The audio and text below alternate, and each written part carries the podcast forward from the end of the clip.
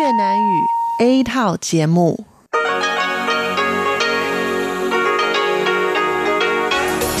Đây là Đài Phát thanh Quốc tế Đài Loan RTI.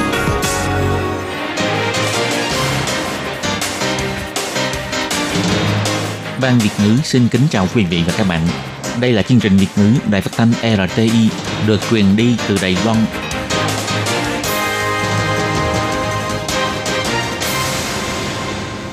Tường Vi xin chào quý vị và các bạn. Chào mừng các bạn đến với chương trình phát thanh Việt ngữ Đài RTI. Các bạn thân mến, hôm nay là Chủ nhật, ngày 25 tháng 11 năm 2018, tức 18 tháng 10 âm lịch năm Mậu Tuất.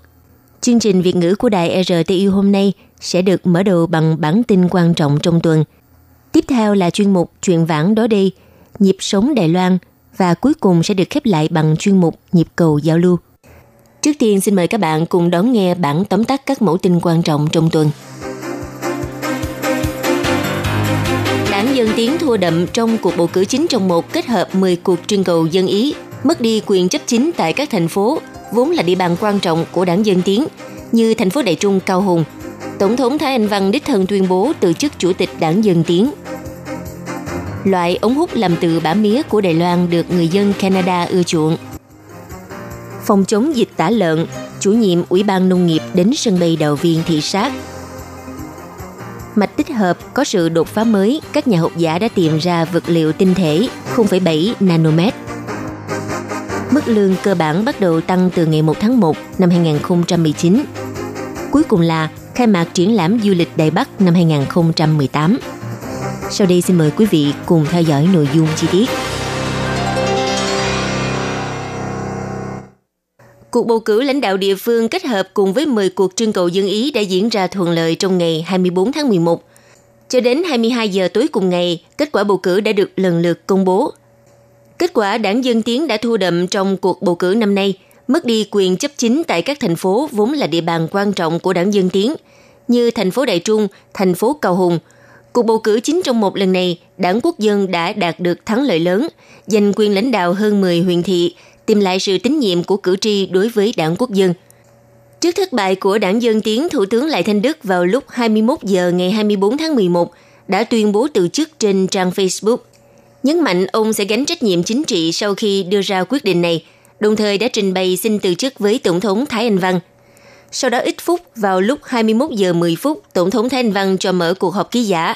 Bà tuyên bố từ chức Chủ tịch đảng Dân Tiến – còn đối với lời đề nghị xin từ chức của Thủ tướng Lại Thanh Đức, bà nhấn mạnh, khi đang đối mặt với thời khắc cải cách quan trọng thì đội ngũ hành chính trong chính phủ phải duy trì ổn định. Chính vì thế muốn giữ chân Thủ tướng Lại Thanh Đức. Tổng thống nói, trong thời khắc cải cách quan trọng này, đội ngũ hành chính của chính phủ phải duy trì ổn định. Vì vậy, tuy vừa rồi Thủ tướng Lại Thanh Đức đã nói với tôi xin được từ chức, nhưng tôi đã mời ông ấy tiếp tục giữ chức vụ để đảm bảo cho những chính sách quan trọng tiếp tục được thúc đẩy vận hành. Tổng thống Thái Anh Văn nhấn mạnh, Đảng Dân Tiến tin tưởng vào giá trị dân chủ, dân chủ đã dạy cho Đảng Dân Tiến một bài học – rằng nên khiêm tốn tiếp nhận những yêu cầu cao hơn nữa của người dân. Đảng Dân Tiến sẽ kiểm điểm lại những gì đã làm trong thời gian qua, nhưng sự thất bại hay thành công của cuộc bầu cử sẽ không thể cản bước đảng Dân Tiến, càng không thể vì thế mà tự trách móc. Cho nên sau khi từ chức chủ tịch đảng, sẽ cho cải tổ nội bộ đảng Dân Tiến. Tổng thống biểu thị trong gần 3 năm qua, vì sự kiên quyết của mọi người giúp cho quốc gia có hướng đi đúng đắn.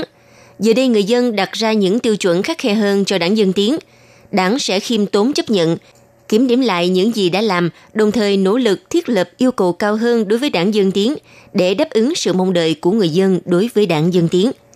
Thưa quý vị và các bạn, cuộc bầu cử lãnh đạo địa phương kết hợp cùng với 10 cuộc trưng cầu dân Ý đã diễn ra thuận lợi trong ngày 24 tháng 11.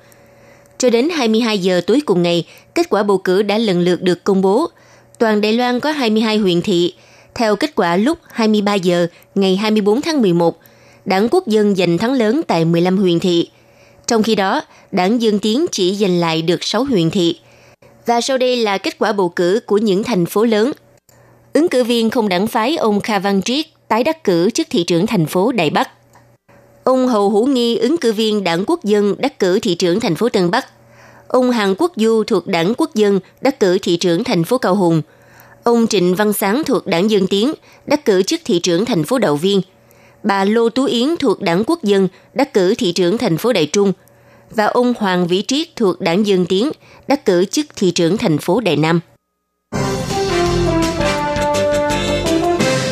Từ tháng 6 năm 2019, thành phố Vancouver, Canada cấm các tiệm bán thức uống sử dụng ống hút nhựa dùng một lần rồi bỏ. Thấy được xu thế bảo vệ môi trường và cơ hội làm ăn, và dân dân người Đài Loan đã nhập ống hút làm bằng bã mía do Đài Loan phát minh và sản xuất vào Canada. Tin vừa lan truyền, đã có tiệm bán trà sữa chân trâu tại thành phố Toronto liền quyết định sử dụng ống hút làm bằng bã mía của Đài Loan. Nghị sĩ tỉnh British Columbia, Canada cũng đã toàn lực ủng hộ sản phẩm thân thiện môi trường này. Ngoài việc công khai tuyên dương ra, nghị sĩ còn kiến nghị chính quyền tỉnh trợ giúp doanh nghiệp lập xưởng sản xuất nhằm hạ thấp giá thành, thiết thực thi hành chủ trương bảo vệ môi trường. Anh Hứa Thừa Huân, người Đài Loan, năm nay 32 tuổi. Anh di dân sang sinh sống tại thành phố Vancouver đã 11 năm. Anh là người phụ trách chi nhánh công ty PFIT của Đài Loan. Anh cho biết, công ty ứng dụng nghiên cứu nguyên liệu sơ thực vật đã 15 năm, không những cho ra ống hút làm bằng sát cà phê mà còn dẫn đầu lĩnh vực nghiên cứu kỹ thuật phân giải bã mía. Anh hứa thừa Huân nói, ống hút bã mía được sản xuất lượng lớn vào tháng 10 năm nay. 100.000 ống hút trong đợt sản xuất lượng lớn đầu tiên này vừa được vận chuyển đến thành phố Vancouver, cung cấp sự lựa chọn lý tưởng hơn trong việc bảo vệ môi trường cho người dân thành phố này. Con chó chạy người bên đây rồi chạy sang bên kia, ngửi xem trong những kiện hàng kia có thịt heo khô hay không. Tình hình dịch tả heo châu Phi tại Trung Quốc đã lan rộng hơn 10 tỉnh thành. Chỉ sợ dân chúng mua hàng của Trung Quốc trên mạng rồi được gửi về Đài Loan nên cho chó ngửi tìm thịt heo khô trong các kiện hàng. Chủ nhiệm Ủy ban Nông nghiệp ông Lâm Thông Hiền đặc biệt đến sân bay đầu viên để thị sát tình hình kiểm tra hàng hóa và công tác phòng chống dịch tả heo châu Phi. Chủ nhiệm Lâm Thông Hiền nói, Hải quan và chúng tôi không ngừng thực hiện công tác phòng chống dịch 24 trên 24 giờ. Chúng tôi cũng tích cực hợp tác xuyên bộ ngành vì việc phòng tất cả các loại bệnh dịch đều cần có sự hợp tác của toàn dân. Do dịch tả heo châu Phi hiện nay không có vaccine phòng bệnh, tỷ lệ tử vong là 100%, đường lây truyền bệnh lại đa dạng nên Ủy ban Nông nghiệp và Cục Kiểm tra phòng dịch tăng cường việc phòng chống buôn lậu thịt heo Trung Quốc hay du khách mang thịt heo vào Đài Loan qua đường hàng không hay đường biển. Ngoài việc hải quan tăng cường kiểm tra gắt ra, thì cũng không ít các nhà kinh doanh trên mạng cũng đã phối hợp không bán các sản phẩm liên quan. Người mang sản phẩm thịt heo bệnh vào Đài Loan sẽ bị phạt 7 năm tù và đóng 3 triệu đài tệ tiền phạt. Do đó, mọi người nên chú ý nhằm tránh vi phạm luật mà mang hại vào thân. Kỹ thuật bán dẫn phát triển mạnh mẽ, đứng trước việc sắp đạt tới lộ trình giới hạn cao nhất của quy trình sản xuất chip 3 nanomet thu nhỏ mạch tích hợp. Vì vậy, ngoài cải tiến khung kết cấu cơ bản của tinh thể trong mạch tích hợp, thì ngoài ra các nhà khoa học còn tích cực tìm ra vật liệu tinh thể có tính vật lý ưu việt, đồng thời có thể thu nhỏ thành kích thước nguyên tử với kích thước dưới 1 nanomet – với sự ủng hộ của Bộ Công nghệ, Trường Đại học Quốc lập Thành Công và Trung tâm Nghiên cứu Bức xạ Đồng bộ Quốc gia, giáo sư khoa vật lý Trường Đại học Thành Công Ngô Trung Lâm và tiến sĩ Trần Gia Hạo của Trung tâm Nghiên cứu Bức xạ Đồng bộ Quốc gia đã thành lập nhóm nghiên cứu trong nước, thành công nghiên cứu phát triển ra loại diode tinh thể WSE2 là một vật liệu có đặc điểm chuyển đổi logic ưu việt có độ dày chỉ bằng một lớp nguyên tử khoảng 0,7 nanomet – vào ngày 21 tháng 11, giáo sư Ngô Trung Lâm chỉ ra sự ra đời của diode tinh thể một lớp nguyên tử hai chiều này, ngoài việc có thể vượt qua định luật Moore thì cũng có nghĩa là số lượng tinh thể trên mạch tích hợp dự báo cứ cách khoảng 18 đến 24 tháng lại tăng lên gấp đôi, hơn nữa càng mỏng hơn, hiệu quả càng cao hơn, có thể thỏa mãn nhu cầu tính năng điện toán rất lớn cần cho wafer trí tuệ nhân tạo AI và nhận thức của hệ thống máy móc trong tương lai. Ông Ngô Trung Lâm nói. 那因为它够快，所以可以想象啊，基本上啊，所有的自驾车基本上可以很轻易的。Bởi vì nó đủ nhanh, Do vậy có thể tưởng tượng ra rằng tất cả mọi xe tự lái đều có thể thực hiện trên một tinh thể bán dẫn hai chiều hoặc trên một diode tinh thể. Theo ông Ngô Trung Lâm nhấn mạnh, trong tương lai, nếu có thể thu nhỏ tới mức cao nhất thành diode tinh thể một lớp nguyên tử hai chiều để tổ hợp thành các loại mạch điện tích hợp – thì có thể giảm mạnh độ nhiễu và làm tăng tốc độ tính toán. Dự báo có thể vượt trên tốc độ của máy tính hiện tại hàng ngàn, hàng vạn lần. Hơn nữa cũng tiêu tốn rất ít năng lượng. Khi thực hiện nhiều phép tính toán cũng sẽ không làm hao tốn quá nhiều năng lượng, đạt được hiệu quả tiết kiệm năng lượng. Trong tương lai, rất có khả năng một lần sạc pin điện thoại có thể dùng được liên tục trong một tháng. Nghiên cứu này đã được đăng trên tạp chí Nature Communication.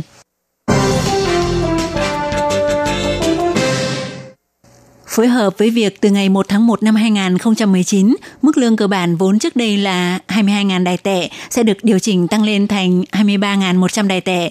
Sở Bảo hiểm Y tế cũng đồng thời sửa đổi bảng phân cấp mức đóng bảo hiểm y tế. Theo đó, có 120.000 người có thể giảm bớt 13 đài tệ số tiền đóng bảo hiểm hàng tháng, nhưng có 3,17 triệu người mỗi tháng sẽ phải đóng nhiều hơn từ 4 đến 57 đài tệ. Sau khi triển khai thực hiện, ước tính một năm sẽ tăng thêm 2,6 tỷ đài tệ cho nguồn thu bảo hiểm y tế. Ngày 21 tháng 11, Ủy viên chuyên môn của Sở Bảo hiểm Y tế Trung ương Bộ Y tế Phúc Lợi bà Lư Lệ Ngọc cho biết, theo quy định của luật bảo hiểm y tế, mức tối thiểu của bảng phân cấp mức đóng bảo hiểm y tế phải tương ứng với mức lương cơ bản. Sau khi Bộ Lao động công bố điều chỉnh mức lương cơ bản vào tháng 9 năm nay, thì Sở Bảo hiểm Y tế cũng đã cho sửa đổi bảng phân cấp mức đóng bảo hiểm y tế, chủ yếu sẽ ảnh hưởng tới ba nhóm đối tượng. Theo bà Lư Lệ Ngọc chỉ ra, sau khi tăng mức lương cơ bản sẽ gộp hai cấp đóng bảo hiểm cấp số 1 và số 2 thành một – Mức lương cơ bản hiện hành đang là 22.000 đài tệ sẽ được điều chỉnh thành 23.100 đài tệ. Do vậy, sẽ nằm trong ngưỡng mức lương để tính tiền bảo hiểm thuộc khoảng từ 22.801 đài tệ đến 23.100 đài tệ. Còn người có mức lương để tính tiền bảo hiểm là 24.000 đài tệ, thì sẽ áp dụng ngưỡng đóng bảo hiểm của mức lương 23.100 đài tệ. Do vậy, ước tính sẽ có 120.000 người mỗi tháng có thể đóng ít đi 13 đài tệ phí bảo hiểm y tế vì lý do nêu trên. Còn đối với những người vốn có mức lương để tính tiền bảo hiểm là 22.000 đài tệ và 22.800 đài tệ, thì do lương cơ bản đều đã được điều chỉnh tăng thành 23.100 đài tệ. Do vậy, sẽ có 3,12 triệu người mỗi tháng phải đóng nhiều hơn từ 4 đến 15 đài tệ phí bảo hiểm y tế. Theo bà Lư Lệ Ngọc nhấn mạnh, nội dung sửa đổi này vẫn phải đợi được phê chuẩn rồi mới công bố thực hiện. Triển lãm du lịch quốc tế Đại Bắc năm 2018 lần đầu tiên dời địa điểm tổ chức đến nhà triển lãm Nam Cảng. Sáng ngày 23 tháng 11 đã diễn ra buổi lễ khai mạc long trọng với sự góp mặt của những quan chức cấp cao như Phó Tổng thống Trần Kiến Nhân, Ủy viên Chính vụ Trương Cảnh Sâm, Bộ trưởng Bộ Giao thông Ngô Hoàng Mưu, cùng đại sứ các nước và Chủ tịch Hiệp hội Du lịch Đài Loan bà Diệp Cúc Lan. Triển lãm du lịch quốc tế Đài Bắc có quy mô lớn nhất châu Á sẽ được tổ chức liên tiếp 4 ngày từ ngày 23 tháng 11 cho đến ngày 26 tháng 11. Phó Tổng thống Trần Kiến Nhân phát biểu khai mạc chỉ ra rằng, triển lãm du lịch quốc tế Đại Bắc năm 2018 lần đầu tiên dời địa điểm tổ chức đến nhà triển lãm Nam Cảng, nhằm mục đích đáp ứng nhu cầu của các doanh nghiệp tham dự, cũng hy vọng có thể thu hút càng nhiều người dân đến tham quan. Hơn nữa, Đài Loan luôn mang quyết tâm nỗ lực xây dựng đất nước trở thành một địa điểm du lịch thân thiện và có chất lượng cao – trong đó bao gồm việc đơn giản hóa thủ tục xin visa, cải thiện môi trường tiếp đón du lịch, tập hợp tài nguyên du lịch khu vực vân vân để truyền thông thế giới khen ngợi sức hút du lịch Đài Loan, giúp cho thương hiệu du lịch Đài Loan nhận được sự khẳng định của toàn thế giới. Triển lãm du lịch quốc tế Đài Bắc năm 2018 có nhiều điểm nhấn thu hút. Năm nay lần đầu tiên mở cửa cho trẻ em dưới 6 tuổi được phép vào tham quan cùng ba mẹ, còn đặc biệt thiết kế khu vực dành cho nhóm ba mẹ và con cái, trải nghiệm dịch vụ massage miễn phí – Xe bán thức ăn trang trí đầy màu sắc và lần đầu tiên xuất hiện xe picnic trong triển lãm. Ngoài ra còn có hàng loạt những tiết mục biểu diễn vui nhộn, không khí ngày khai mạc vô cùng tưng bừng náo nhiệt. Với đông đảo khách tham quan, Phó Tổng thống Trần Kiến Nhân hy vọng thông qua triển lãm lần này giúp cho thế giới nhìn thấy được tiềm năng và sức hút của ngành du lịch Đài Loan.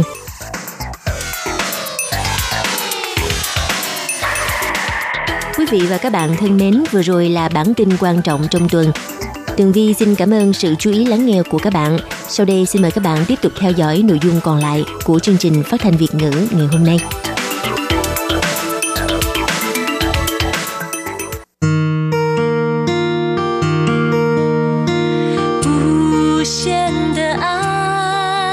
Hãy subscribe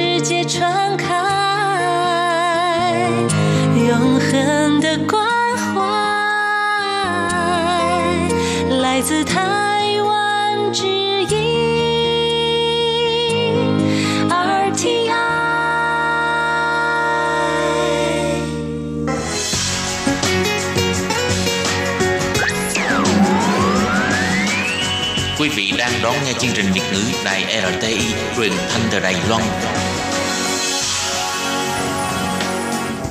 Chào mừng các bạn đến với chuyên mục Chuyện vãng đó đây do Minh Hà thực hiện.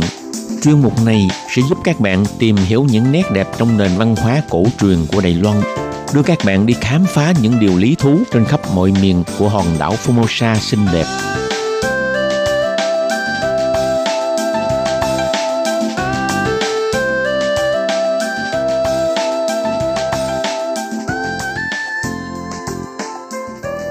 Minh Hà xin kính chào quý vị và các bạn.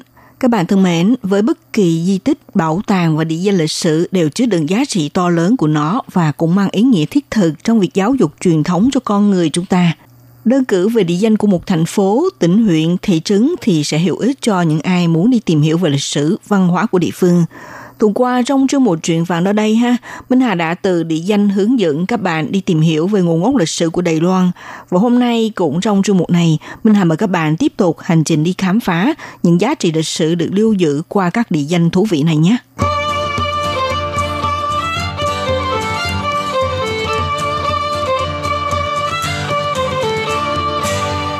Các bạn thân mến, theo dòng trải lịch sử vào thời Minh Mạc và đầu thời kỳ nhà Thanh Trung Quốc, khi Đài Loan dưới quyền lãnh đạo của tướng quân Trịnh Thành Công, trải qua những năm tháng chiến đấu để chống lại bọn thực dân Hà Lan, Trịnh Thành Công đã chính thức chiếm lại Đài Loan, nhưng không được bao lâu thì mắc bệnh qua đời. Con trai ông là Trịnh Kinh thay ông cai quản Đài Loan. Năm 1681, Trịnh Kinh qua đời, người lên kế vị là con thứ của ông ta mới 12 tuổi tên là Trịnh Khắc Sản. Đến thời kỳ này, Hoàng đế Khang Hy nhà Thanh La Rịnh cử đại tướng Thi Lan xuất quân thu phục Đài Loan, đặt ra Đài Loan phủ ở Đài Loan thuộc về tỉnh Phúc Kiến. Trong giai đoạn này, người Hán bắt đầu di cư với số lượng lớn ra Đài Loan và phần lớn cư dân Đài Loan hiện nay có nguồn gốc từ những người nhập cư đến từ miền Nam Phúc Kiến và tỉnh Quảng Đông Trung Quốc. Sau khi người Hán nhập cư Đài Loan với một số lượng lớn, việc chạm mặt và tiếp xúc với dân tộc đầu tiên trên hòn đảo này là dân tộc Bình Phố, Phiến Phù Chủ, là người dân tộc nguyên trú vốn sống lâu đời nhất trên đất Đài Loan. Trong nhóm dân tộc Bình Phố cũng được chia làm nhiều nhánh dân tộc. Ví dụ như là nhánh dân tộc sống chủ yếu ở Đài Bắc gọi là tộc người Khetagalan. Ở khu vực Nghi Lan là tộc người Kebalan. Do đó tên gọi cụ của Nghi Lan là Kebalan. Cho đến ngày nay, có một vài địa danh ở huyện Nghi Lan vẫn do tộc người Bình Phố để lại tên cũ được sử dụng tới bây giờ. Chẳng hạn là một ga xe nằm ở giữa đoạn đường từ Tô Áo tới La Đông có tên gọi là Mà Sai. Mà Sai là thuộc một chi nhánh của dân tộc Ketagalan hoặc Kebalan. Nếu du khách đi thăm Nghi Lan, hiện nay đa số người đều ghé thăm dòng sông Đông Sơn Tung San Hở, mà ở nơi cửa sông Đông Sơn có địa danh gọi là Ly Chở Chèn. Thực ra cụm từ Lý Chở Chèn chính là ngôn ngữ của dân tộc Kebalagan ở địa phương. Ở Đài Bắc có một khu vực hành chính tên gọi là Vạn Hoa, Quan hỏa Ngày xưa người dân gọi khu vực Vạn Hoa là Mông Cà. Địa danh Mông Cà là tiếng nói của dân tộc Bình Phố. Rồi chúng ta cứ bước đi tiếp thì đến vùng phía Bắc có ngôi đền Khổng Miếu. Ở nơi này bây giờ có một địa danh người dân gọi nó là Đại Long Động, Ta Lụng Tung. Cụm từ này cũng là từ ngữ đến từ dân tộc Bình Phố. Tất cả những địa danh này đều do tộc người Bình Phố để lại. Và khi chúng ta tiếp tục đi về vùng Tây Nam Bộ, ở ngày xưa ở khu Tân Trúc có một chi nhánh dân tộc Bình Phố gọi là người Thao Khas, Tao Khà Sư Chủ. Do đó, ở huyện Đài Trung có địa danh Đại Giáp Ta Trà. Thực ra tên gọi Đại Giáp đến từ tiếng động âm của Tao Khà, cũng là một địa danh của dân tộc Bình Phố. Đường sắt đi dọc theo đường biển sẽ đi qua hai thị trấn một là Thông Tiêu Thôn Sao, hay là Uyển Lý Quản Lì. Cách phát âm của hai địa danh này là đến từ dân tộc Bình Phố, đó là Mau Lì, Mau Lý. Ý nói là một vùng đất bằng phẳng. Còn thông tiêu thì được chuyển hóa từ cái từ thuân sao của tiếng Bình Phố mà ra. Cho nên các địa danh bao gồm Sa Lu, Sa Lộc, thun Sao, Thông Tiêu, Quả Lì, Uyển Lý, Mẻo Ly, Miêu Lự đều là địa danh có từ tộc người Bình Phố. Ở vùng Gia Nghĩa có một địa danh mang tên là Dân Hùng, Miễn Sủng, cũng là chuyển hóa từ tiếng thổ ngữ Tà Mau, đã Mau của dân tộc Bình Phú. Còn địa danh của thành phố Cao Hùng cũng vậy, tên gốc của nó là đã Cẩu, Tả Cồ, chuyển biến từ tiếng nói của người Bình Phú. Ngày xưa Dân Hùng và Cao Hùng là nơi cư trú và sinh sống của dân tộc Bình Phú. Sau này do dân tộc Bình Phú dần dần bị hán hóa, hoặc là sau khi dọn đi ở nơi khác để lại địa danh này – Đến khi Nhật Bản đến chiếm đóng và cai trị Đài Loan, do người Nhật đưa hai từ tà mau, đã mau và đã cẩu, tả cù chuyển biến âm ngữ của nó để sửa đổi thành dân hùng và cao hùng. Dần dần trở thành địa danh của xã Dân Hùng và thành phố Cao Hùng. Thực tế thì hai địa danh đều có xuất xứ từ dân tộc Bình Phú. Ở Đài Loan có nhiều nơi đều có gắn thêm cái tên là xã Sơ Chữ xã ở đây ý nói là những nơi mà bộ lạc từng cư trú tại nơi đây. Ví dụ như ở Đài Bắc có xã tử Sơ Tử, ở Gia Nghĩa có phiên xã Phan Sơ, hay là có rất nhiều địa phương vẫn lưu lại địa danh ngắn liền với chữ phiên Phan Sơ như phiên tự liêu, Phan Tử Lẹo, phiên tự thố, Phan Tử Chô, phiên tự luân, Phan Tử luận vân vân. Ở những nơi này xưa kia vốn là nơi cư trú của dân tộc Bình Phố, bởi người Bình Phố theo nghề nông khai khẩn đất đai và sống theo nghề du canh khác với người Hán canh tác theo cách trồng lúa nước. Sau khi người Hán di cư từ Trung Quốc sang thì nhiều đất đai vốn thuộc về sở hữu của người Bình Phố thì dần dần đều lọt vào trong tay của Hán tộc, cho nên buộc dân tộc Bình Phố phải di chuyển chỗ ở đi nơi khác. Lấy ví dụ là Phú Lý ngày nay, mà ngày xưa thì có nhiều dân tộc Bình Phố di chuyển từ Trung Bộ đến đây cư trú. Dân tộc Khê Ba Lan ở khu vực Nghi Lan cũng có một nhóm người di chuyển đến ở nơi Hoa Liên và họ được gọi là bộ lạc Lanasna Kabalaen. Thực ra ngày xưa Lanasna Kabalaen là một bộ lạc vô cùng quan trọng, sinh sống ven theo dòng sông Đông Sơn. Những người không có di chuyển đến Hoa Liên thì ở lại cùng sinh hoạt chung với người Hán, cho nên khiến nền văn hóa của tộc người này xuất hiện nhiều sự thay đổi.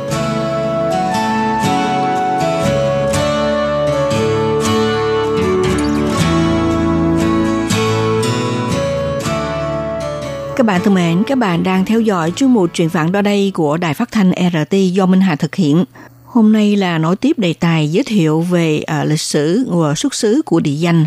Sau khi người Hán di cư từ Trung Quốc đến Đài Loan lập nghiệp, có nhiều người đều bắt đầu làm nghề nông, họ đi mở mang đất mới, biến vùng đất hoang trở thành đất trồng trọt, khai thác nông nghiệp và triển khai canh tác làm ruộng – trong khi làm nghề nông thì dĩ nhiên rất cần tới nguồn nhân lực để chung sức hợp tác, do đó sẽ tập hợp mọi người phân chia và gánh vác công việc cho đồng đều, bằng cách là bỏ tiền, bỏ sức ra ờ, để mà hợp tác khai thác đất đai.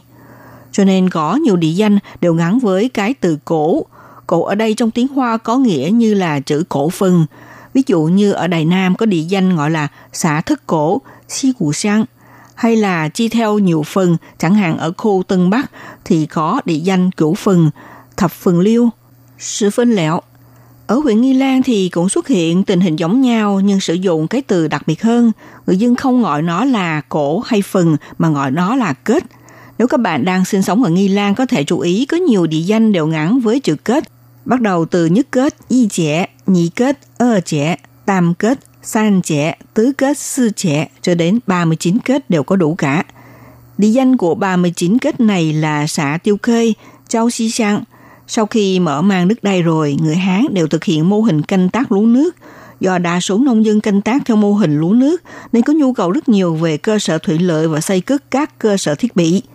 Trong phương pháp khai thác thủy lợi thì có thể xây cất ờ, các ao đầm, các bức tường thấp hoặc là xây cất các kênh rạch dẫn thủy nhập điền ao đầm, tường thấp và dòng kênh rạch trong tiếng Hoa gọi là tỳ và quyến, cho nên có rất nhiều địa danh đều gắn liền với chữ tỳ hay là chữ quyến.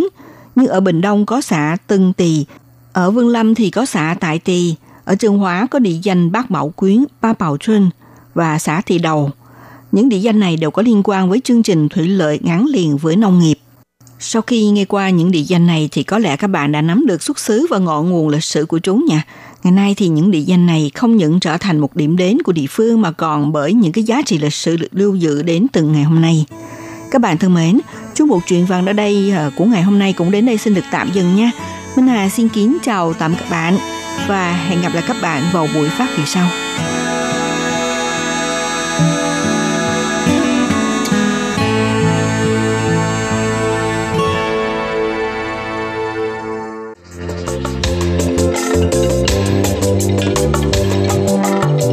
chuyên mục Nhịp sống Đài Loan. Chuyên mục này sẽ đem đến những thông tin mới tại Đài Loan diễn ra trong thời gian gần đây do Lệ Phương thực hiện.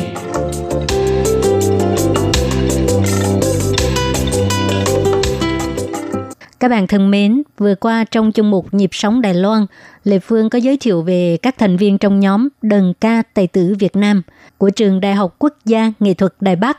À, các bạn còn nhớ chứ? Và hôm nay, khách mời của chương mục Nhịp sống Đài Loan là bà Thái Lăng Huệ và ông Vương Thế Vinh. Hai vị này đều là giáo viên khoa âm nhạc truyền thống của trường Đại học Quốc gia Nghệ thuật Đài Bắc – thì à, bà Thái Lăng Huệ là chủ nhiệm của khoa âm nhạc truyền thống trường Đại học Quốc gia Nghệ thuật Đài Bắc. Bà là nhà soạn nhạc, giáo viên phân tích lý thuyết và nghiên cứu về âm nhạc của các nước châu Á. Những ca khúc sáng tác của bà cũng thường được biểu diễn tại nhà hát quốc gia. Hiện nay bà là trưởng thư ký của Hiệp hội các nhà soạn nhạc Đài Loan và Hiệp hội các nhà soạn nhạc châu Á của Đài Loan – còn ông Vương Thế Vinh là giáo viên dạy đàn tỳ bà và cổ cầm của khoa âm nhạc truyền thống trường Đại học Quốc gia Nghệ thuật Đài Bắc. Hiện nay ông là bậc thầy tỳ bà. Ngoài thành thạo về đàn bầu Trung Quốc, ông còn nghiên cứu và chơi đàn tỳ bà Việt Nam, Nhật Bản, âm nhạc Ấn Độ vân vân.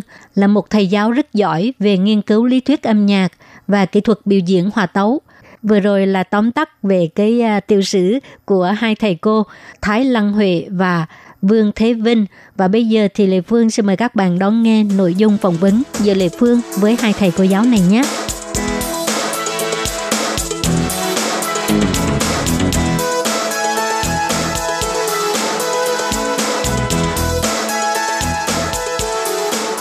Xin chào hai thầy cô ạ. À. Trước tiên, Lê Phương xin mời hai thầy cô gửi lời chào tới thính giả đài RTI ạ. À. 主持人好，各位听众朋友，大家好。 Xin chào người dẫn chương trình và các bạn thính giả. Tôi là Thái Lăng Huệ, chủ nhiệm khoa âm nhạc truyền thống Trường Đại học Quốc gia Nghệ thuật Đài Bắc. Xin chào,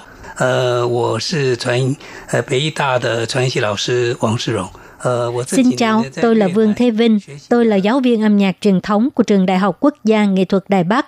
Trong mấy năm nay, tôi có đến Việt Nam học về âm nhạc truyền thống. Hôm nay rất vui có cơ hội đến Đài RTI để chia sẻ với Lê Phương về kinh nghiệm và tâm đắc của tôi trong việc học âm nhạc ở Việt Nam. Dạ, xin cảm ơn ạ. À, bây giờ xin mời chủ nhiệm Thái Lân Huệ giới thiệu sơ qua về khoa âm nhạc truyền thống của Trường Đại học Quốc gia Nghệ thuật Đài Bắc ạ. 传统音乐系呢，它是成立于一九九四年，然后这个系里面 khoa âm nhạc truyền thống được thành lập vào năm 1994. Khoa này gồm có chương trình đại học và thạc sĩ. Về phần chương trình đại học thì có 5 môn chính, bao gồm lý thuyết âm nhạc, cổ cầm, đàn tỳ bà, nam quan và bắc quan, tức là cổ nhạc cung đình Trung Quốc. Còn chương trình thạc sĩ thì ngoài 5 môn chính này còn có lý thuyết kịch tính – về chương trình đại học thì hàng năm chúng tôi tuyển 30 học sinh. Các em này sẽ phân thành nhóm nhạc cụ độc tấu như là đàn tỳ bà, cổ cầm vân vân. Ngoài ra còn có nhóm âm nhạc bao gồm âm nhạc Nam Quan và Bắc Quan. Đây là nhóm nhạc khoa tấu. Dạ, về các em học sinh chọn học khoa này, à, cần phải có cơ bản về các loài nhạc cụ hay không ạ, à? thưa cô? 嗯，其实我们刚好今年改变招生的方式，呃，我们让学生 năm nay chúng tôi vừa mới đổi phương thức chiêu sinh. Khi học sinh đến thi thì phải uh, biểu diễn tài năng âm nhạc của mình, bất kể là hát hay chơi nhạc cụ đều được và có thể chọn bất cứ loại nhạc cụ nào trên thế giới. À, ví dụ như là nhạc cụ của người dân nguyên trú, của phương Tây hay của Việt Nam vân vân. À, chúng tôi không có hạn chế về điều này. Dạ, theo Lê Phương biết thì à, nhạc cụ truyền thống là điều không có rẻ. Vậy thì khi chọn học khoa này, à, nhà trường có cung cấp nhạc cụ cho học sinh sử dụng không ạ? À? 嗯，传统乐器有一些很贵，有一些很便宜。那如果是选修课的话， nhạc cụ truyền thống có một số rất mắc, nhưng cũng có một số nhạc cụ rất rẻ. Nếu là môn học tự chọn thì nhà trường có cung cấp nhạc cụ cho học sinh sử dụng. Ngoài giờ học các em cũng có thể mượn nhạc cụ của khoa để mà luyện tập. Còn nếu như môn học chính thì trên căn bản là do học sinh tự chuẩn bị nhạc cụ cho mình. Vậy là học phí của khoa âm nhạc truyền thống sẽ mắc hơn các khoa khác, có phải không ạ? À? 嗯，如果是在传统音乐系的话，呃，它会有个别课或者叫 Đúng rồi, nếu như chọn khoa âm nhạc truyền thống thì sẽ có thêm môn học riêng biệt hay còn gọi là phí hướng dẫn kỹ năng. Ví dụ như chọn môn học chính là tỳ bà thì mỗi tuần là đều có buổi học riêng, cho nên mỗi học kỳ sẽ phải đóng thêm khoảng hơn 9.000 đầy tệ à, phí hướng dẫn kỹ năng, tức là đóng nhiều hơn các khoa khác về cái uh, chi phí này. Còn nếu như chọn môn nhạc Nam Quan hoặc là Bắc Quan thì cả lớp có thể được chia đều phí hướng dẫn kỹ năng, mỗi học kỳ là khoảng 4.000 đầy tệ. Dạ, và bây giờ thì xin mời chủ nhiệm giới thiệu về đội ngũ giáo viên khoa âm nhạc truyền thống ạ. Chúng tôi có 8 thầy cô giáo. Tôi xin giới thiệu thầy Vương Thế Vinh trước, là người đang ngồi bên cạnh tôi đây. Thầy Vinh dạy môn đàn tỳ bà. Như hồi nãy thầy có giới thiệu là thầy học rất nhiều nhạc cụ tỳ bà của châu Á, bao gồm Nhật Bản, Việt Nam, Ấn Độ vân vân. Ngoài ra, khoa chúng tôi còn có 7 thầy cô giáo khác đều rất là xuất sắc. Họ đều có những chuyên môn của mình. À, sau khi chủ nhiệm Thái Lăng Huệ giới thiệu về những thông tin liên quan về khoa âm nhạc truyền thống, thì bây giờ chúng ta lắng nghe thầy Vương Thế Vinh chia sẻ về quá trình dạy học âm nhạc truyền thống của thầy. À, trước hết thì xin mời thầy Vinh cho biết nguyên do tại sao thầy tiếp xúc với âm nhạc truyền thống Việt Nam ạ. À. 这个渊源呢，大概可以回溯到十几年。 Nói đến ờ, mối duyên của tôi với âm nhạc truyền thống Việt Nam thì đó là cách đây 10 năm, khoa âm nhạc truyền thống của trường chúng tôi đến Việt Nam giao lưu âm nhạc. Lúc đó chính phủ có trích ra ngân sách để cho các khoa âm nhạc đến các nước để giao lưu văn hóa. Cho nên tôi đã có cơ hội đi Sài Gòn và Huế. À, lúc đó tôi chưa hiểu lắm về tỳ bà và âm nhạc truyền thống Việt Nam. À, lúc đó tôi chỉ biết phở Việt Nam thôi. à, trong chuyến đi đó, chúng tôi có dịp thưởng thức nhạc cung đình. À, cách đây 10 năm, tôi bắt đầu nghiên cứu về tỳ bà. Tôi phát hiện đàn tỳ bà được du nhập vào Việt Nam trên 300 năm và vẫn giữ nguyên hình thức cấu tạo của thời đại nhà Minh. Đàn có 4 dây, toàn bộ chiều dài của thân đàn là 68,5 cm, nhưng sau Thế chiến 2, Việt Nam đã cách tân trong hình thức cấu tạo của tỳ bà để phù hợp với sự thể hiện trong âm nhạc Việt Nam. Đây chính là điều khiến cho tôi rất mê hoặc vì để hòa hợp với âm nhạc phương Tây, có nhiều nhạc cụ truyền thống đã được đổi mới nhằm có thể kết hợp với âm nhạc phương Tây, mở rộng thị trường âm nhạc và tạo nhiều cơ hội phát triển hơn. Nhưng cũng chính vì vậy đã khiến cho âm nhạc truyền thống dần dần mất đi đặc sắc của riêng mình, khiến cho thế hệ sau quên đi hoặc là không có sự đồng thuận đối với nền văn hóa truyền thống của nước mình. Trong mặt này, đàn tỳ bà ở Trung Quốc là bị thay đổi rất nghiêm trọng. Trong những năm gần đây, vì theo xu hướng phát triển nhạc giao hưởng, chức năng của đàn tỳ bà đã bị điều chỉnh để có thể biểu diễn nhạc giao hưởng. Sau khi tỳ bà Trung Quốc truyền đến Việt Nam, thì âm nhạc của miền Bắc và miền Nam Việt Nam đều giữ được nét đặc sắc của riêng mình. Tuy giữa ba miền thường xuyên có giao lưu âm nhạc, nhưng mỗi miền đều có nét đặc sắc của riêng mình. Đây là điều rất quý báu trong âm nhạc truyền thống. Bởi vì thông qua âm nhạc, bạn có thể biết được cách nói chuyện của người miền Bắc hay là người miền Nam, chứ không phải thông qua giọng nói. À, chút nữa tôi sẽ thi phạm cho các bạn nghe. Trong thời gian học âm nhạc ở Việt Nam, điều may mắn đối với tôi đó là tôi đã học được với ba thầy cô giáo rất giỏi của Học viện Âm nhạc Quốc gia Việt Nam. Tôi cũng học hỏi được rất nhiều điều từ trong cách dạy của các thầy cô giáo và các nghệ sĩ chơi đàn Việt Nam. Bây giờ là thời đại công nghệ, chỉ cần bạn lên YouTube là có thể tìm kiếm được rất nhiều thông tin của các nước trên thế giới. Thì đây cũng là một trong những nguyên nhân khiến cho tôi học rất nhanh. Nhưng sau khi trực tiếp học với các bậc thầy Việt Nam thì tôi mới thực sự là tiếp xúc âm nhạc truyền thống Việt Nam, mới cảm nhận được cái hồn trong âm nhạc Việt Nam. Thầy giáo Việt Nam nói với tôi rằng nhạc cụ không cần phải lên tiếng và có nhiều chức năng, mà điều quan trọng là chúng ta phải cảm nhận từ đáy lòng và phải có mối liên kết đối với nền văn hóa đó. Dạ, như hồi nãy thì thầy có nói là sinh viên Đài Loan học âm nhạc truyền thống Việt Nam không có gì khó khăn, bởi vì nhìn khuôn nhạc là các em đều hiểu, nhưng cũng như thầy có nói là thầy có cảm nhận được cái hồn trong âm nhạc khi mà à, trực tiếp tiếp xúc với âm nhạc truyền thống Việt Nam thì à, tại vì các em học sinh Đài Loan không hiểu về văn hóa Việt Nam cho nên khi đàn những cái um, ca khúc Việt Nam là điều không thể hiện được hết cái sự sâu lắng của bản nhạc đó cho nên phải làm thế nào để khắc phục ạ? Dĩ nhiên là phải thường xuyên nghe và phải hiểu rõ nội dung bài hát. Lúc các thầy cô giáo giảng dạy một bài nhạc thì đều giải thích rất là cặn kẽ những câu tiếng Việt. Và theo tôi, điều quan trọng là phải ăn phở, ăn chả giò nhiều một chút. À, ý của tôi là phải trải nghiệm cuộc sống Việt Nam. Như vậy mới thực sự cảm nhận được cái hồn của âm nhạc Việt Nam. Thực ra mà nói thì tôi thấy càng học càng khó. Tại vì tiếng Việt có những 29 chữ cái, hơn người ta 3 chữ cái. Đến bây giờ tôi vẫn không phát âm được những chữ đó.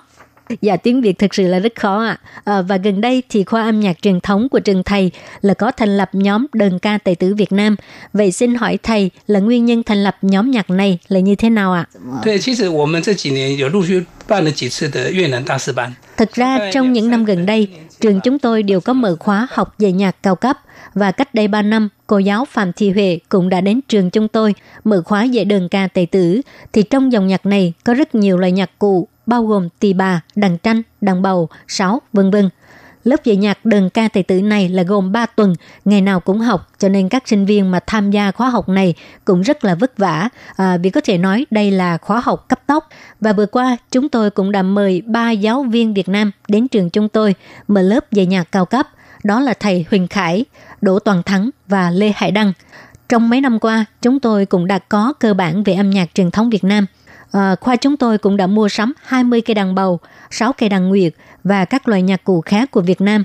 Vì có một số nhạc cụ Trung Hoa và Việt Nam khác nhau rất xa, cho nên chúng tôi toàn mua nhạc cụ Việt Nam.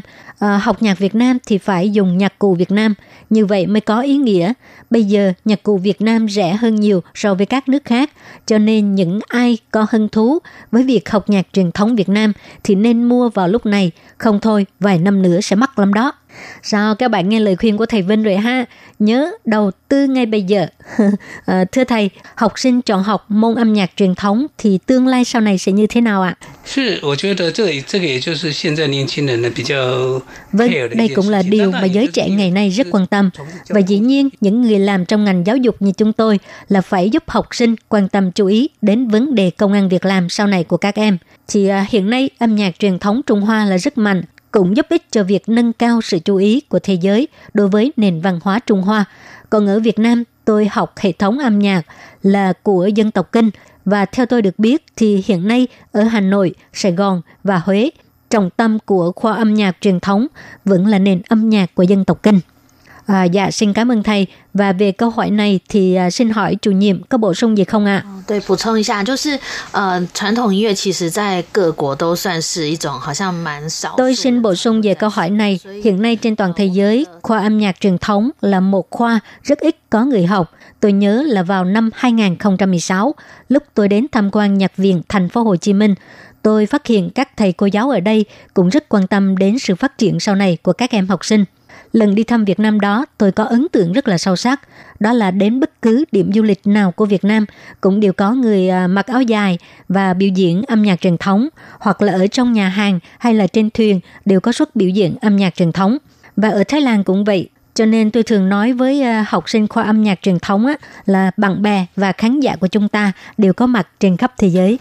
对，那我我的观察跟这几年的一个就是整个大环境的改变。 Vâng, ờ, theo quan sát trong mấy năm nay của tôi là môi trường đã thay đổi rất nhiều và sự thay đổi của khoa học công nghệ đã ảnh hưởng đến cách biểu diễn và hướng phát triển sau này của những người theo học âm nhạc. Thông qua sự truyền tải của truyền thông, có nhiều người đã không còn thói quen mua CD âm nhạc, cũng không mua vé đi nghe biểu diễn âm nhạc. Đây là xu thế thời đại không thể thay đổi được, nhưng thời đại bây giờ là rất chú trọng sáng tạo, cho nên bản thân mình phải tự tạo ra cho mình một đặc sắc riêng để không ai có thể thay thế được. Và bây giờ thì à, tôi xin phép đàn một bản nhạc của miền Bắc Việt Nam mang tên Tò Vò. Xin mời các bạn lắng nghe nhé. 来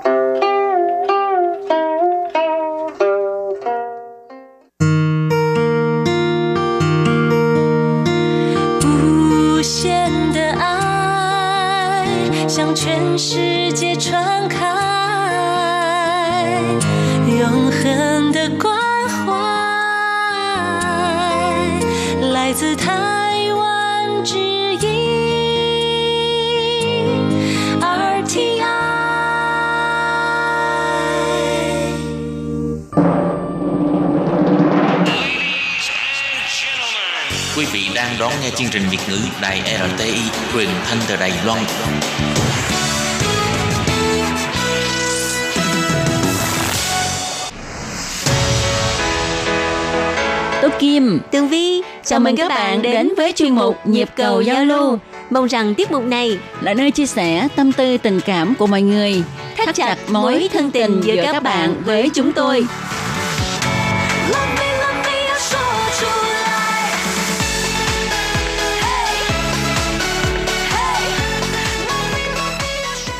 Hello, tôi Kim và Tường Vi xin chào các bạn. Hoan nghênh các bạn lại đến với chương mục Nhịp cầu giao lưu ngày hôm nay.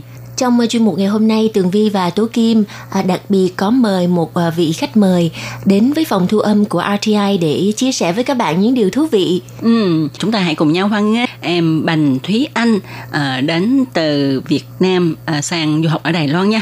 Tố Kim và Tường Vi xin chào Thúy Anh. À, xin chào hai chị, chào chị Tố Kim, chào chị Tường Vi. À, đầu tiên thì Thúy Anh có thể tự giới thiệu mình à, để à, à, các bạn thính giả làm quen với em được không?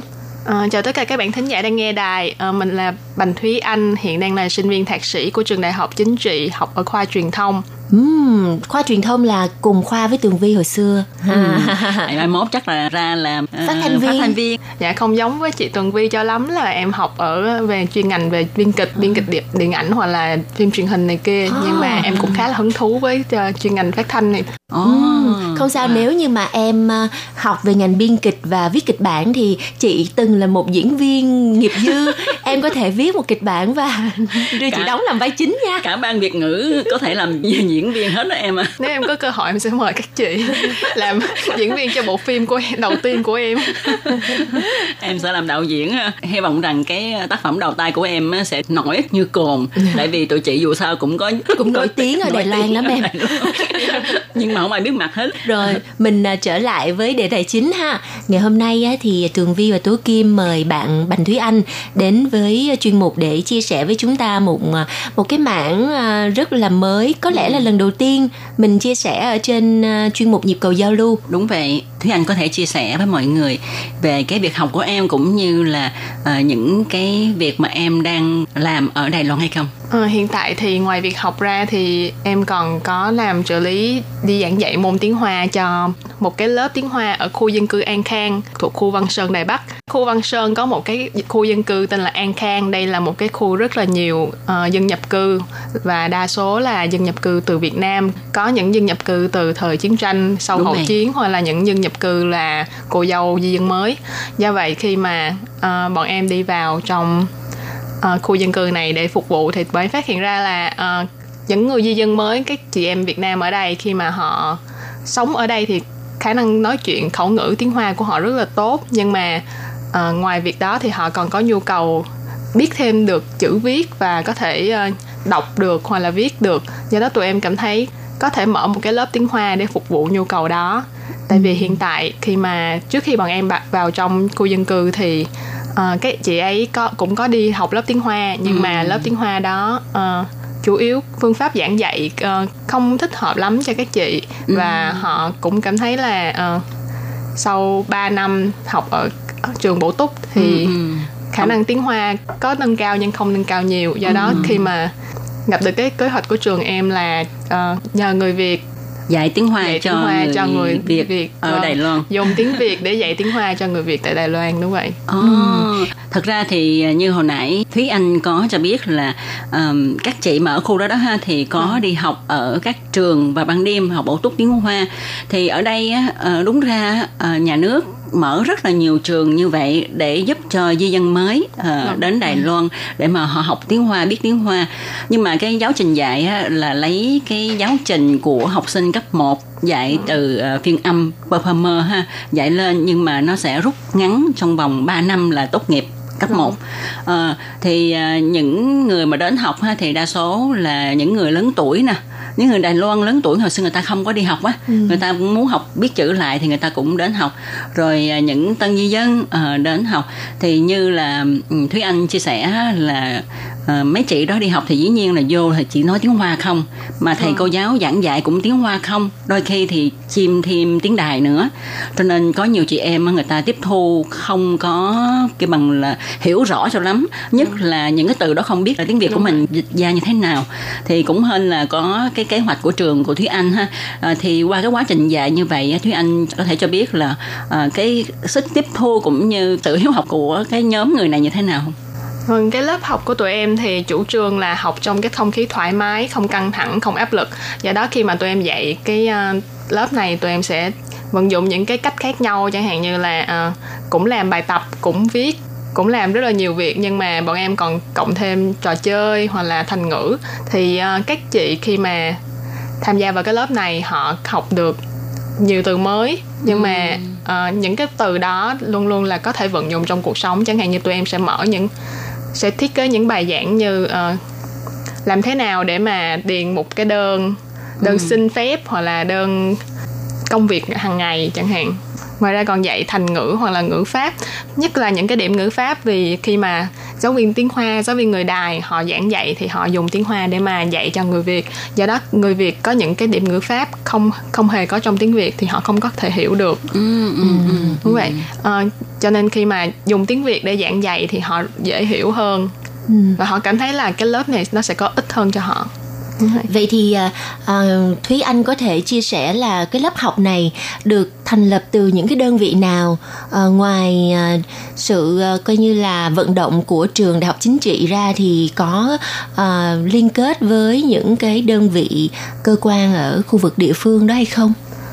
Dạ, cái ờ, chương trình này thì đây là một cái kế hoạch của trường đại học chính trị ờ, tên là USR. Đây là chương trình trách nhiệm xã hội của đại học. À, do đó khi mà tụi em đưa ra cái kế hoạch này, tụi em đưa vào trong khu dân cư thì cũng có đi xin một số uh, tài trợ và hỗ trợ thì cũng có những cơ quan như là quỹ giáo dục Libertas thì họ cung cấp một cái không gian phòng học ở trong khu dân cư để mà bọn em có thể đến đó mỗi tuần ừ. Và các chị em, à, những học sinh à, của lớp học có cần phải đóng ờ, học phí hay không? Hay là có cần phải đóng những cái tiền cơ sở vật chất vân vân? Ờ, một điểm rất là đặc biệt của cái lớp học này là ờ, hoàn toàn miễn phí. Bọn em mở cái lớp này các các chị đến không cần phải đóng bất kỳ một phí nào và cũng không cần phải đóng tiền sách hoặc là tiền cơ sở vật chất gì cả. Cứ hoàn toàn có thể đến học miễn phí. Ừ, sách thì cũng ờ, nhà trường Ờ, sách là do ờ, giáo trình là do giáo viên tự thiết kế. Do đó khi mà lên lớp thì giáo viên cũng sẽ cung cấp cho những cái bài học giáo viên tự thiết kế sẵn Ừ.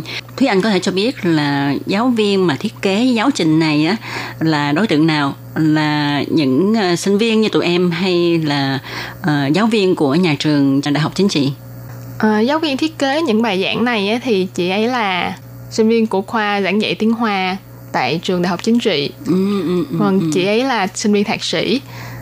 Cho nên ờ, chị ấy cũng có tham khảo rất là nhiều nguồn chẳng hạn như những cái giáo trình ở bên ngoài, những cái và lựa chọn những bài học, bài giảng thích hợp với lại cái trình độ của những cái chị đang học trong lớp.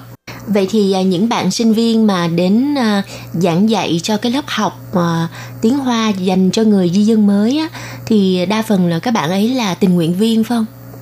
Dạ, bọn em cũng sẽ tìm những bạn có hứng thú với công việc này trong trường và các bạn ấy sau khi nghe về cái chương trình này họ cũng cảm thấy là có hứng thú và họ tình nguyện đến để tham gia vào. Vậy thì không biết à, Thúy Anh đã à, đến với cái lớp học này bao lâu rồi? Ờ, lớp này thì được mở từ vào giai đoạn hè lúc tháng 7 đến tháng 8 thì có mở một lớp, một khóa. Ừ. Ờ, vào tháng 9, tháng 10 thì mở thêm một khóa nữa. Ừ.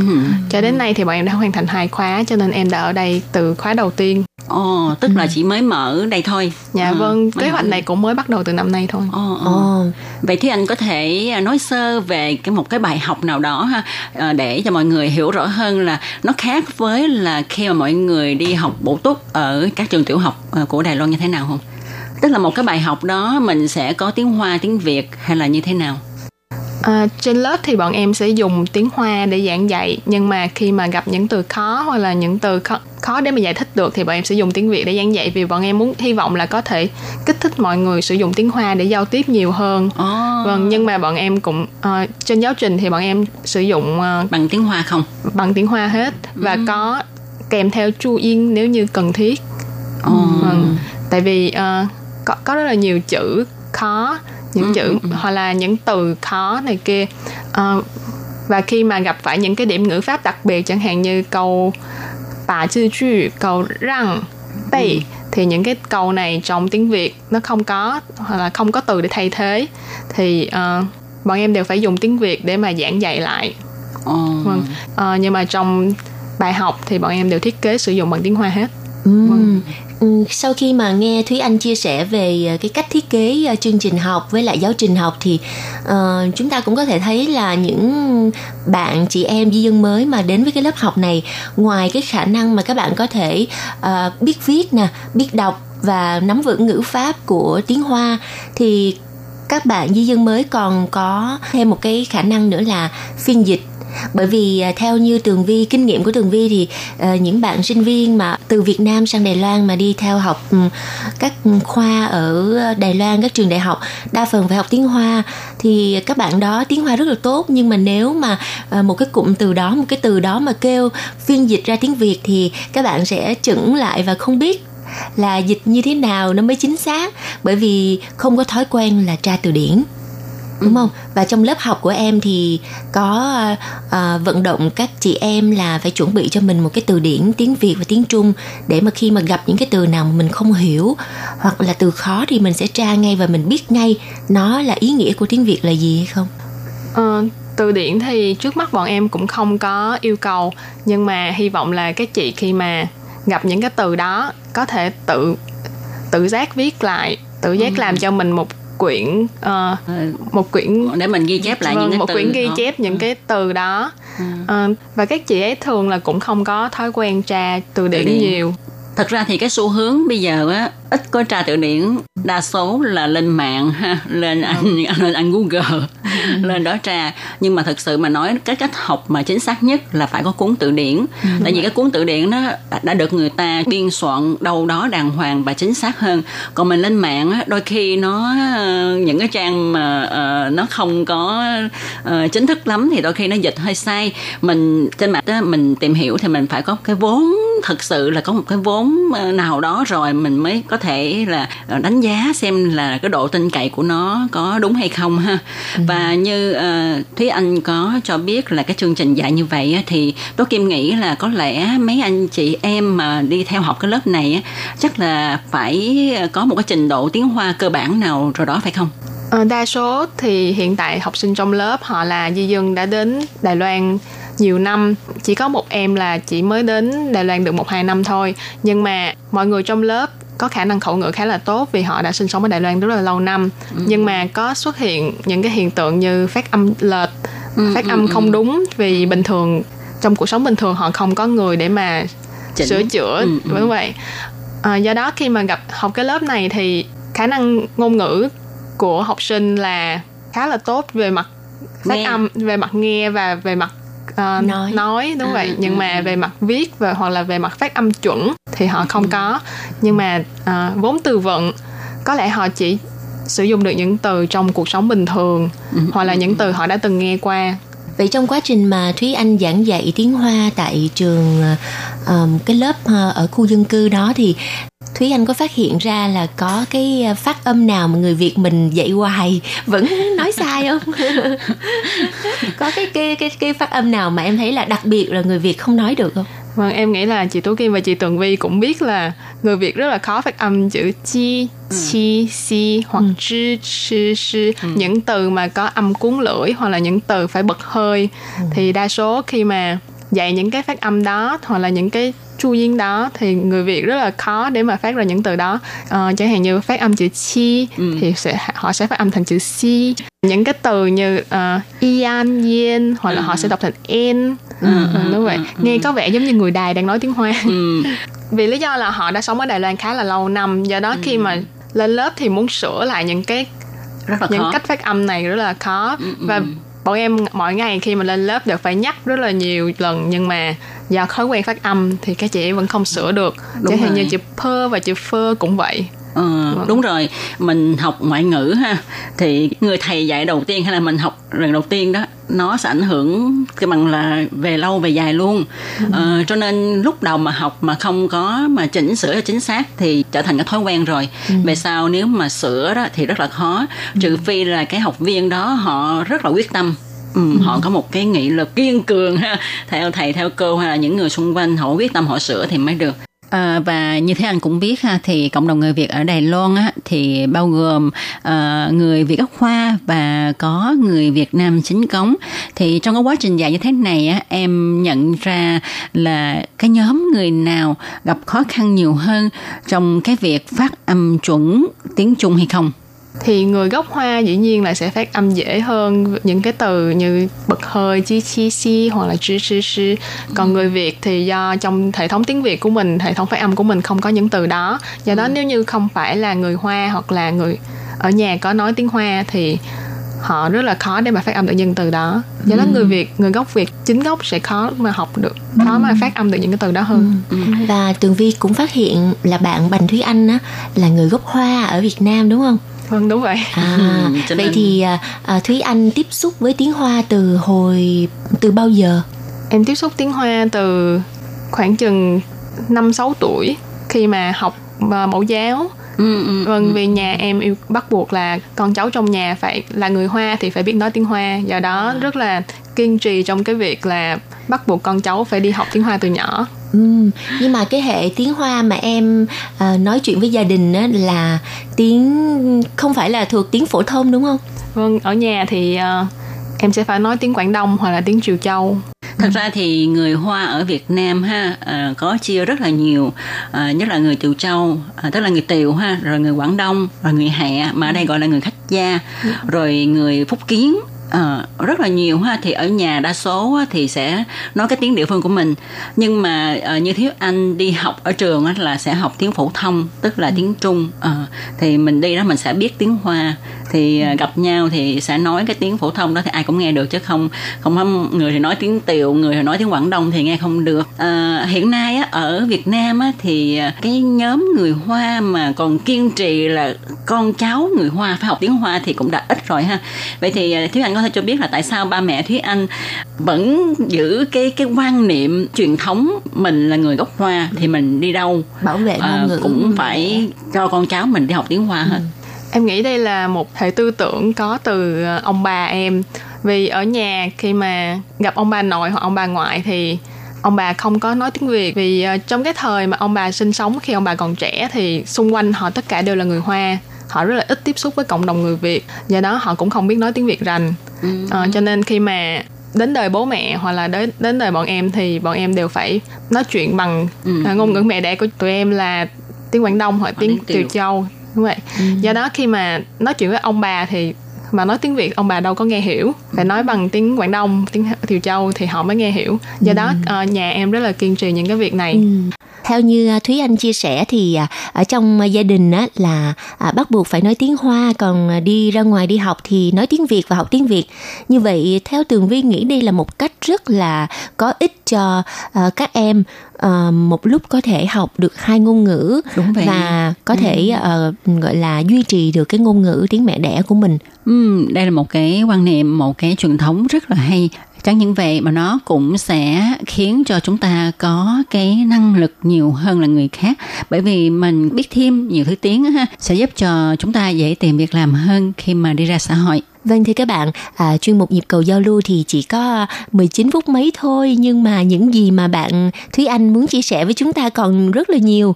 À, ngày hôm nay thì à, không kịp phát hết cho mọi người nghe cho nên là hẹn gặp lại các bạn trong chuyên mục tuần sau. Tôi Kim và Tường Vi xin cảm ơn các bạn đã theo dõi. Bye bye. Bye bye. Hộp thư ban Việt ngữ Vietnamese Service PO Box 123 gạch ngang 199 Taipei 11199 Còn thư từ của thính giả Việt Nam xin gửi đến hộp thư số 104 Hà Nội, Việt Nam.